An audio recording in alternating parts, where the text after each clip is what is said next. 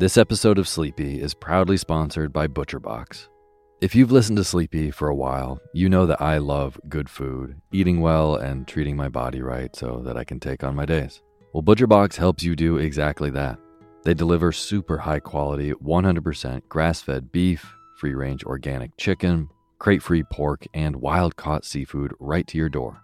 It's humanely raised, no antibiotics or added hormones. They have a huge variety to choose from. They are excellent deals. They've got recipes and guides and tips included, and there's free shipping, always. Eating well is a huge factor in getting a good night's sleep, as is sometimes saving the trip to the grocery store and taking some stress out of your daily schedule. I have been loving these deliveries for those reasons. Been cooking up their uh, steak tips with eggs in the morning, with butter and scallions and soy sauce, and I also made a delicious brine chicken roast with lemon parsley gravy. So good. The prices for this kind of quality and convenience is really impressive. Uh, yeah, ButcherBox has made me very happy. So sign up at butcherbox.com slash sleepy and get our special deal. ButcherBox is offering our listeners a free for a year offer plus an additional $20 off. Choose salmon, chicken breast, or steak tips free in every order for a year. Sign up today at butcherbox.com slash sleepy and use code SLEEPY to choose your free for a year offer. Plus, get $20 off your first order. butcherbox.com slash sleepy. Eat well, sleep well.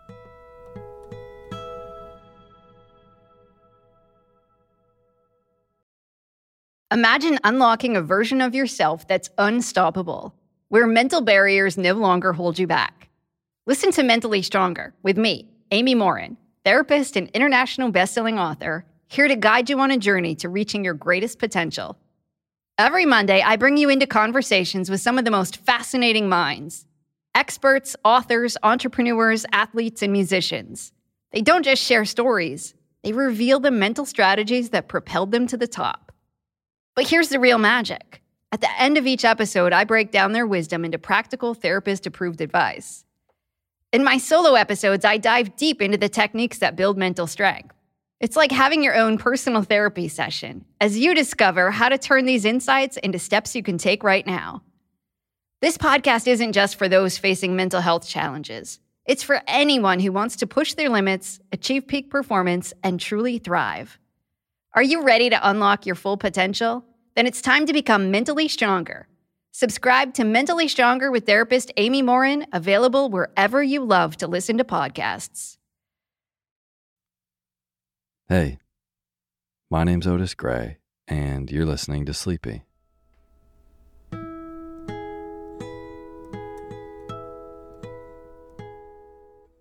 A podcast where I read old books to help you get to sleep.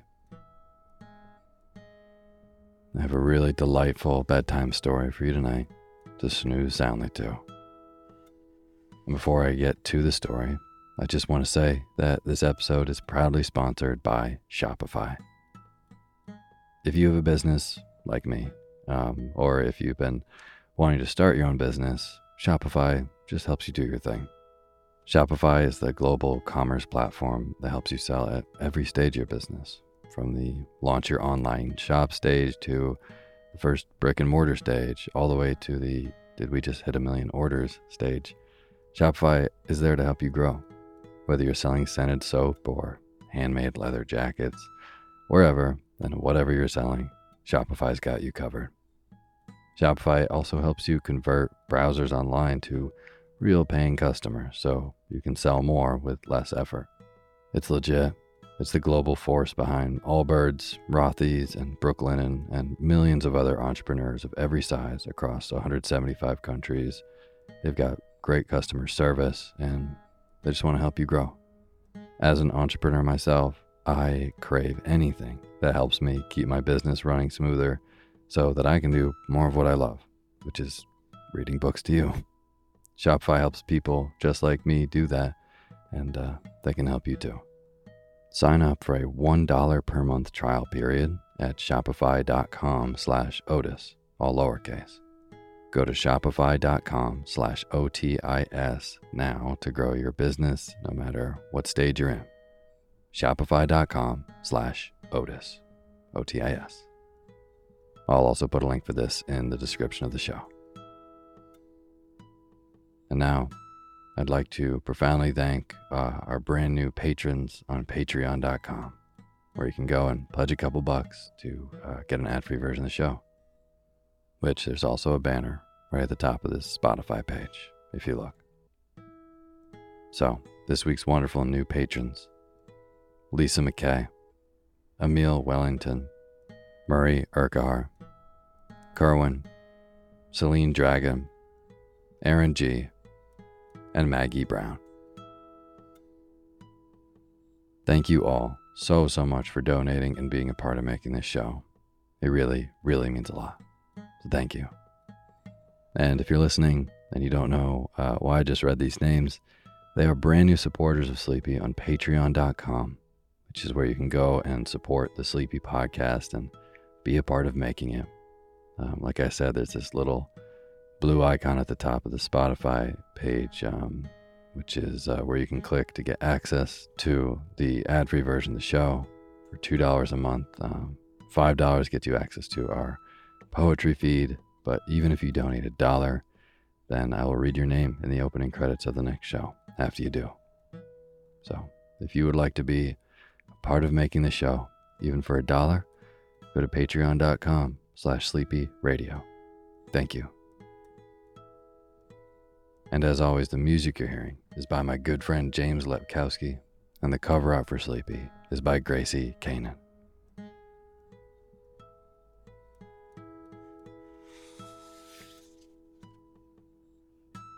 Well, tonight, um, a really lovely story that I never read before. And we've read D.H. Lawrence on the show at least once. And um, this is a really lovely story to go to sleep to. I love D.H. Lawrence's writing. It's uh, very much, it sounds like it's written to be read aloud. Uh, it feels good to read it like, uh, like I'm reading a story to someone by, you know, fireside or, or, you know, by bedside, which is kind of the idea of the show. Anyways, that's, that's how it feels like when you read D.H. Lawrence's writing. And this is kind of a classic, beautiful old um, Jane Austen esque love story that takes place in the UK. And it's uh, the gorgeous one to fall asleep to. So I hope you like it. And without further ado, Women in Love by D.H. Lawrence. And now is the time for you to fluff up your pillow just how you like it. Feel yourself melt into your bed. Get real comfortable. Close your eyes and let me read to you.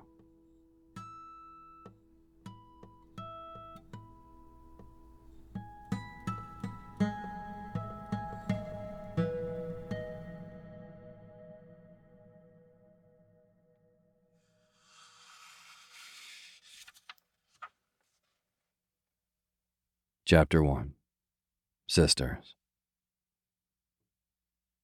Ursula and Gudrun Brangwen sat one morning in the window bay of their father's house in Beldover, working and talking. Ursula was stitching a piece of brightly colored embroidery, and Gudrun was drawing upon a board which she held on her knee. They were mostly silent, talking as their thoughts strayed through their minds. Ursula, said Gudrun, don't you really want to get married? Ursula laid her embroidery in her lap and looked up. Her face was calm and considerate. I don't know, she replied. It depends how you mean. Gudrun was slightly taken aback. She watched her sister for some moments. Well, she said, ironically, it usually means one thing. But don't you think, anyhow, you'd be, she darkened slightly, in a better position than you are now? A shadow came over Ursula's face. I might, she said, but I'm not sure. Again, Gudrun paused, slightly irritated.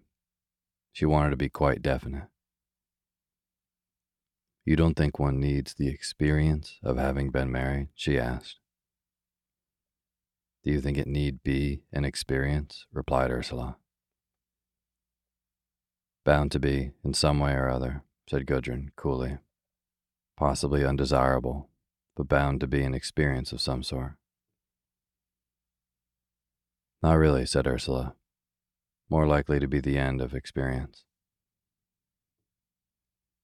Gudrun sat very still to attend to this.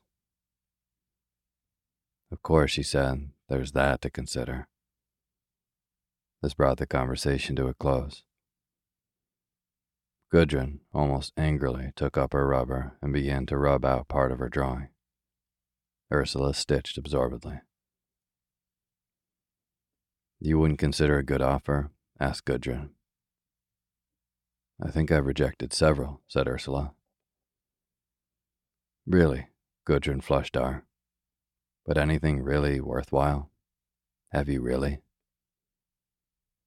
A thousand a year, and an awfully nice man. I liked him awfully, said Ursula. Really? But weren't you fearfully tempted?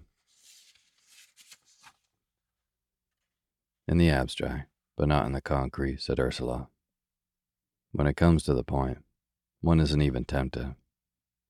Oh, if I were tempted, I'd marry like a shot. I'm only tempted not to. The faces of both sisters suddenly lit up with amusement. Isn't it an amazing thing, cried Gudrun, how strong the temptation is not to? They both laughed, looking at each other. In their hearts, they were frightened. There was a long pause whilst Ursula stitched and Gudrun went on with her sketch. The sisters were women, Ursula 26 and Gudrun 25, but both had the remote virgin look of modern girls, sisters of Artemis rather than of Hebe. Gudrun was very beautiful, passive, soft skinned, soft limbed. She wore a dress of dark blue silky stuff with rushes of blue and green linen lace in the neck and sleeves, and she had emerald green stockings. Her look of confidence and diffidence contrasted with Ursula's sensitive expectancy. The provincial people, intimidated by Gudrun's perfect sang-froid and exclusive bareness of manner, said of her, She is a smart woman. She had just come back from London where she had spent several years working at an art school as a student and living a studio life. I was hoping now for a man to come along, Gudrun said, suddenly catching her underlip between her teeth and making a strange grimace, half sly smiling, half anguish. Ursula was afraid. So you have come home, expecting him here, she laughed. Oh, my dear, cried Gudrun, strident. I wouldn't go out of my way to look for him. But if there did happen to come along a highly attractive individual of sufficient means, well, she tailed off ironically. Then she looked searchingly at Ursula, as if to probe her. Don't you find yourself getting bored? she asked of her sister. Don't you find that Things fall to materialize. Nothing materializes. Everything withers in the bud. What withers in the bud? asked Ursula. Oh, everything. Oneself, things in general. There was a pause whilst each sister vaguely considered her fate. It does frighten one, said Ursula. Then again there was a pause. But do you hope to get anywhere by just marrying? It seems to be the inevitable next step, said Gudrun. Ursula pondered this with a little bitterness. She was a class mistress herself, in Willey Green Grammar School, as she had been for some years. I know, she said. It seems like that when one thinks in the abstract. But really imagine it. Imagine any man one knows, Imagine him coming home to one every morning and saying hello and giving one a kiss. There was a blank pause. Yes, said Gudrun in a narrowed voice. It's just impossible. The man makes it impossible. Of course, there's children, said Ursula doubtfully. Gudrun's face hardened. Do you really want children, Ursula? she asked coldly. A dazzled, baffled look came on Ursula's face. One feels it is still beyond one, she said. Do you feel like that? asked Gudrun. I get no feeling whatever from the thought of bearing children. Gudrun looked at Ursula with a mask like, expressionless face. Ursula knitted her brows. Perhaps it isn't genuine, she faltered. Perhaps one doesn't really want them in one's soul, only superficially. A hardness came over Gudrun's face. She did not want to be too definite. When one thinks of other people's children, said Ursula. Again, Gudrun looked at her sister, almost hostile. Exactly, she said, to close the conversation. The two sisters worked on in silence, Ursula having always that strange brightness of an essential flame that is caught, meshed, contravened. She lived a good deal by herself, to herself, working, passing on from day to day, and always thinking, trying to lay hold on life, to grasp it in her own understanding. Her active living was suspended, but underneath, in the darkness, something was coming to pass. She could break through the last integuments. She seemed to try and put her hands out, like an infant in the womb, and she could not, not yet. Still, she had a strange prescience, an intimation of something yet to come.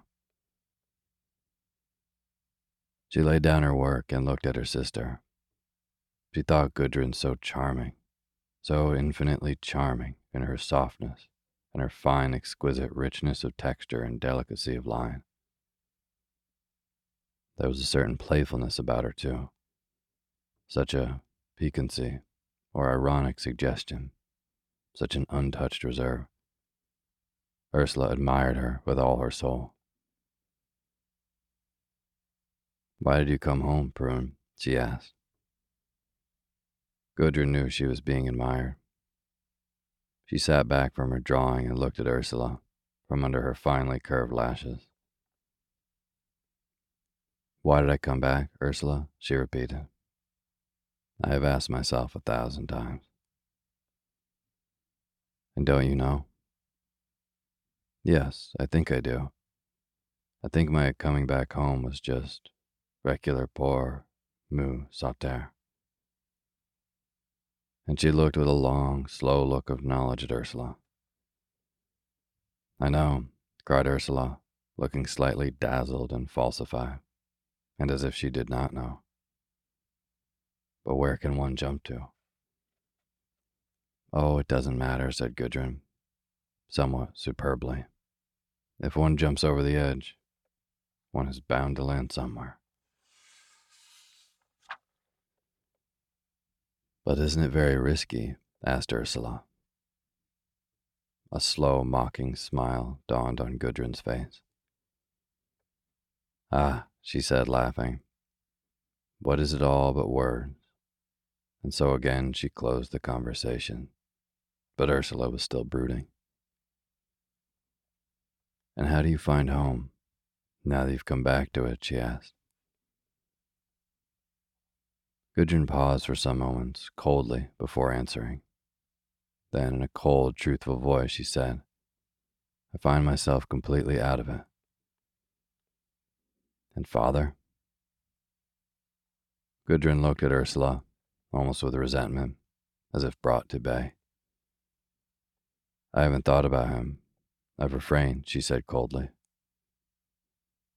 Yes, wavered Ursula. And the conversation was really at an end.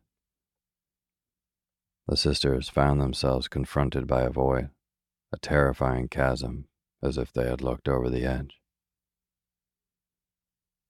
They worked on in silence for some time. Gudrun's cheek was flushed with repressed emotion. She resented its having been called into being.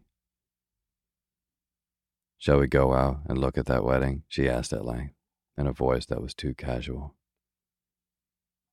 Yes, cried Ursula, too eagerly, throwing aside her sewing and leaping up, as if to escape something, thus betraying the tension of the situation and causing a friction of dislike to go over Gudrun's nerves. As she went upstairs, Ursula was aware of the house, of her home round about her, and she loathed it, the sordid, too familiar place. She was afraid at the depth of her feeling against the home, the milieu, the whole atmosphere and condition of this obsolete life. Her feeling frightened her. The two girls were soon walking swiftly down the main road of Beldover, a wide street, part shops, part dwelling houses, utterly formless and sordid, without poverty. Gudrun, new from her life in Chelsea and Sussex, shrank cruelly from this amorphous ugliness of a small colliery town in the Midlands. Yet forward she went, through the whole sordid gamut of pettiness, the long, amorphous, gritty street. She was exposed to every stare. She passed on through a stretch of torment. It was strange that she should have chosen to come back and test the full effect of this shapeless, barren ugliness upon herself. Why had she wanted to submit herself to it? Did she still want to submit herself to it? The insufferable torture of these ugly, meaningless people, this defaced countryside. She felt like a beetle toiling in the dust. She was filled with repulsion. They turned off the main road, past a black patch of common garden, where sooty cabbage stumps stood shameless.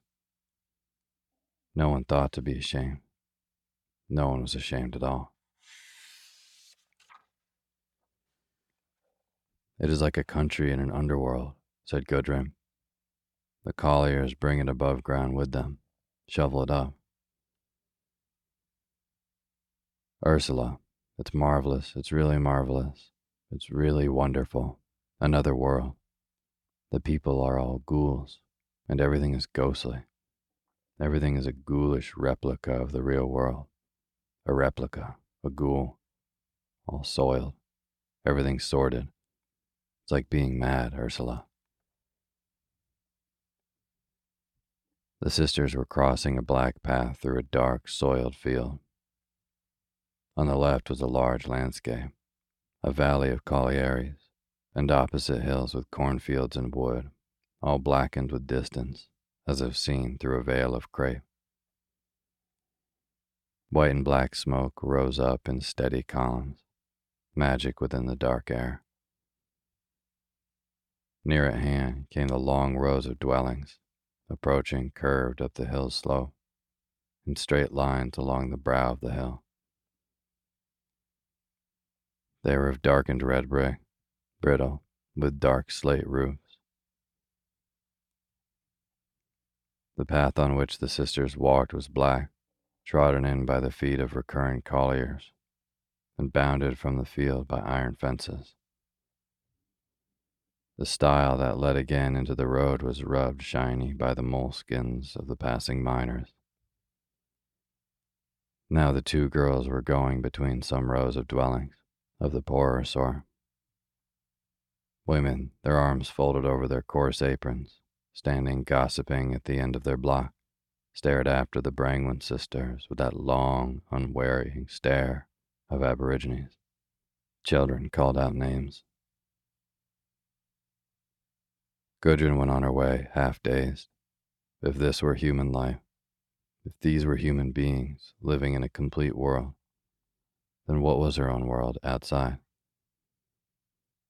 She was aware of her grass green stockings, her large grass green velour hat, her full, soft coat of a strong blue color. And she felt as if she were treading in the air, quite unstable. Her heart was contracted, as if at any minute she could be precipitated to the ground. She was afraid. She clung to Ursula, who, through long usage, was inured to this violation of a dark, uncreated, hostile world.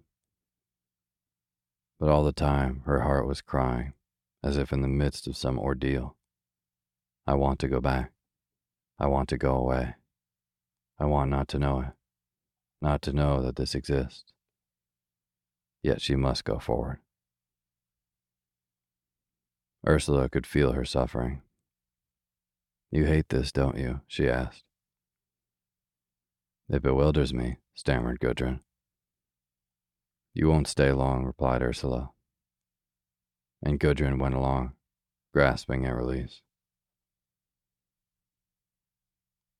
They drew away from the colliery region, over the curve of the hill, into the purer country of the other side, towards Willey Green. Still, the faint glamour of blackness persisted over the fields and the wooded hills and seemed darkly to gleam in the air. It was a spring day, chill with snatches of sunshine. Yellow celandines showed out from the hedge bottoms, and in the cottage gardens of Willey Green, currant bushes were breaking into leaf, and little flowers were coming white on the gray alyssum that hung over the stone walls. Turning, they passed down the high road that went between high banks toward the church. There, in the lowest bend of the road, low under the trees, stood a little group of expectant people, waiting to see the wedding. The daughter of the chief mine owner of the district, Thomas Crich, was getting married to a naval officer. Let us go back, said Gudrun, swerving away. There are all those people. And she hung, wavering in the road. Never mind them, said Ursula. They're all right. They all know me. They don't matter. But must we go through them? asked Gudrun. They're quite all right, really, said Ursula, going forward and together the two sisters approached the group of uneasy, watchful, common people. They were chiefly women, colliers' wives of the more shiftless sort. They had watchful underworld faces. The two sisters held themselves tense and went straight towards the gate. The women made way for them, but barely sufficient, as if grudging to yield ground. The sisters passed in silence through the stone gateway and up the steps on the red carpet, a policeman estimating their progress. What price the stockings? said a voice at the back of Gudrun. A sudden fierce anger swept over the girl, violent and murderous. She would have liked them all annihilated, cleared away, so that the world was left clear for her. How she had hated walking up the churchyard path along the red carpet, continuing in motion in their sight. I won't go into the church, she said suddenly, with such final decision that Ursula immediately halted, turned round, and branched off up a small side path which led to the little private gate of the grammar school, whose grounds adjoined those of the church. Just inside the gate of the school shrubbery, outside the churchyard, Ursula sat down for a moment on the low stone wall under the laurel bushes to rest. Behind her, the large red building of the school rose up peacefully, the windows all open for the holiday. Over the shrubs, before her, were the pale roofs and tower of the old church. The sisters were hidden by the foliage. Gudrun sat down in silence. Her mouth was shut close, her face averted. She was regretting bitterly that she had ever come back. Ursula looked at her and thought how amazingly beautiful she was, flushed with discomfiture. But she caused a constraint over Ursula's nature, a certain wariness. Ursula wished to be alone, freed from tightness, the enclosure of Gudrun's presence. Are we going to stay here? asked Gudrun. I was only resting a minute, said Ursula, getting up as if she rebuked. We will stand in the corner by the fives court. We shall see everything from there. For the moment, the sunshine fell brightly into the churchyard. There was a vague scent of sap and of spring, perhaps of violets from off the graves.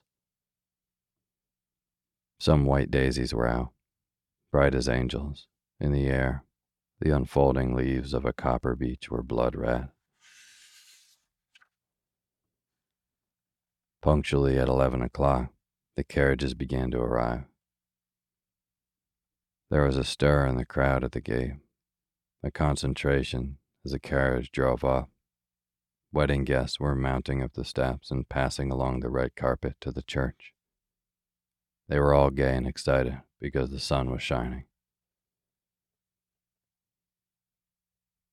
Gudrun watched them closely with objective curiosity.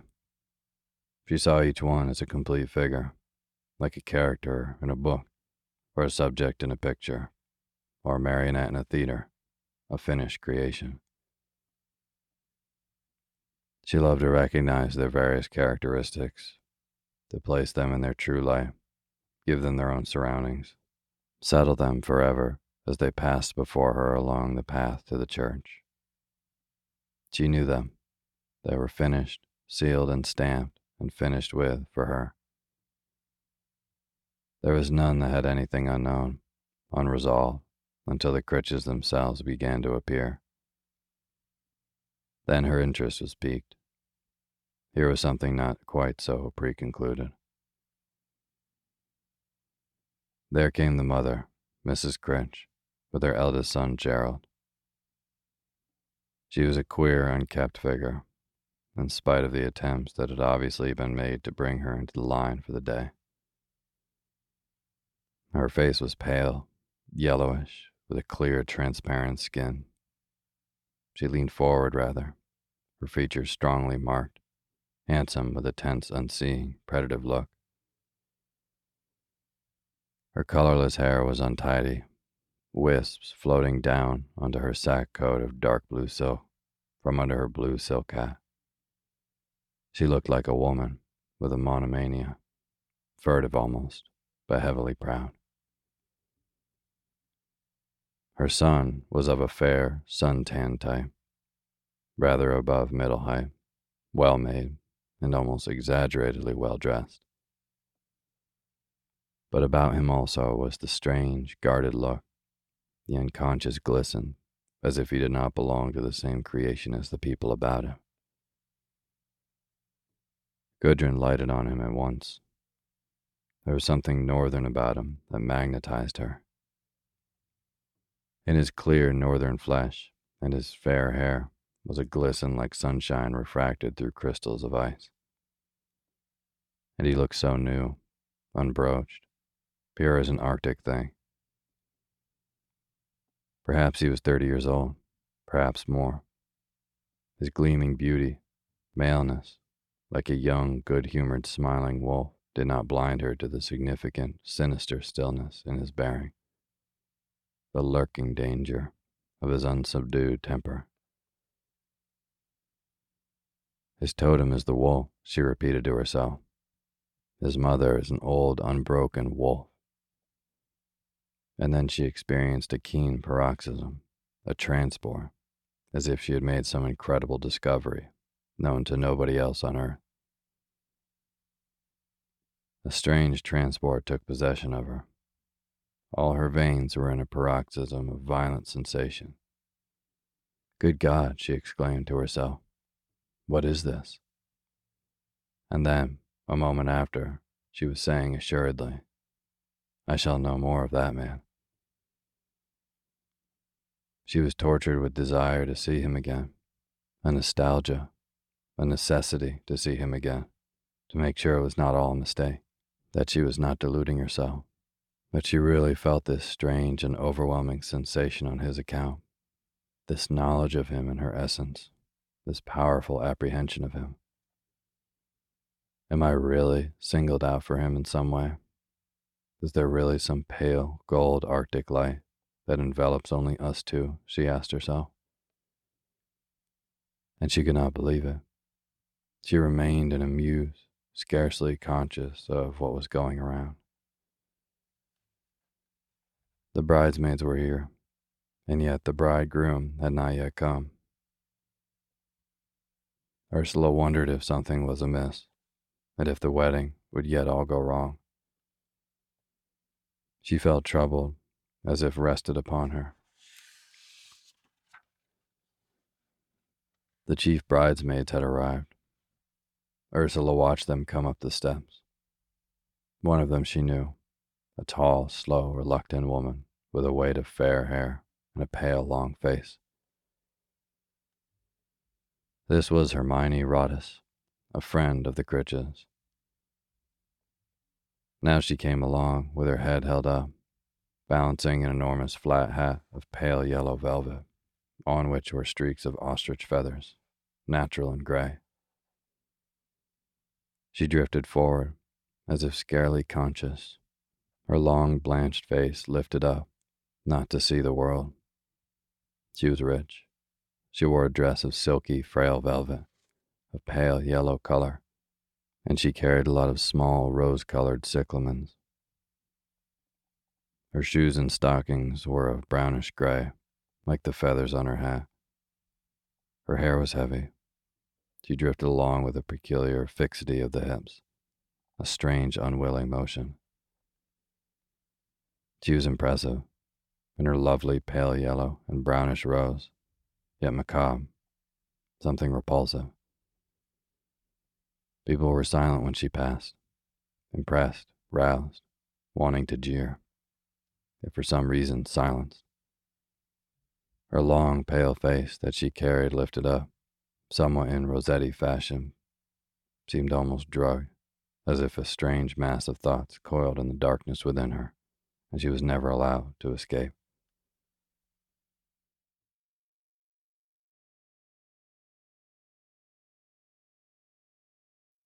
Thank you for listening to Sleepy.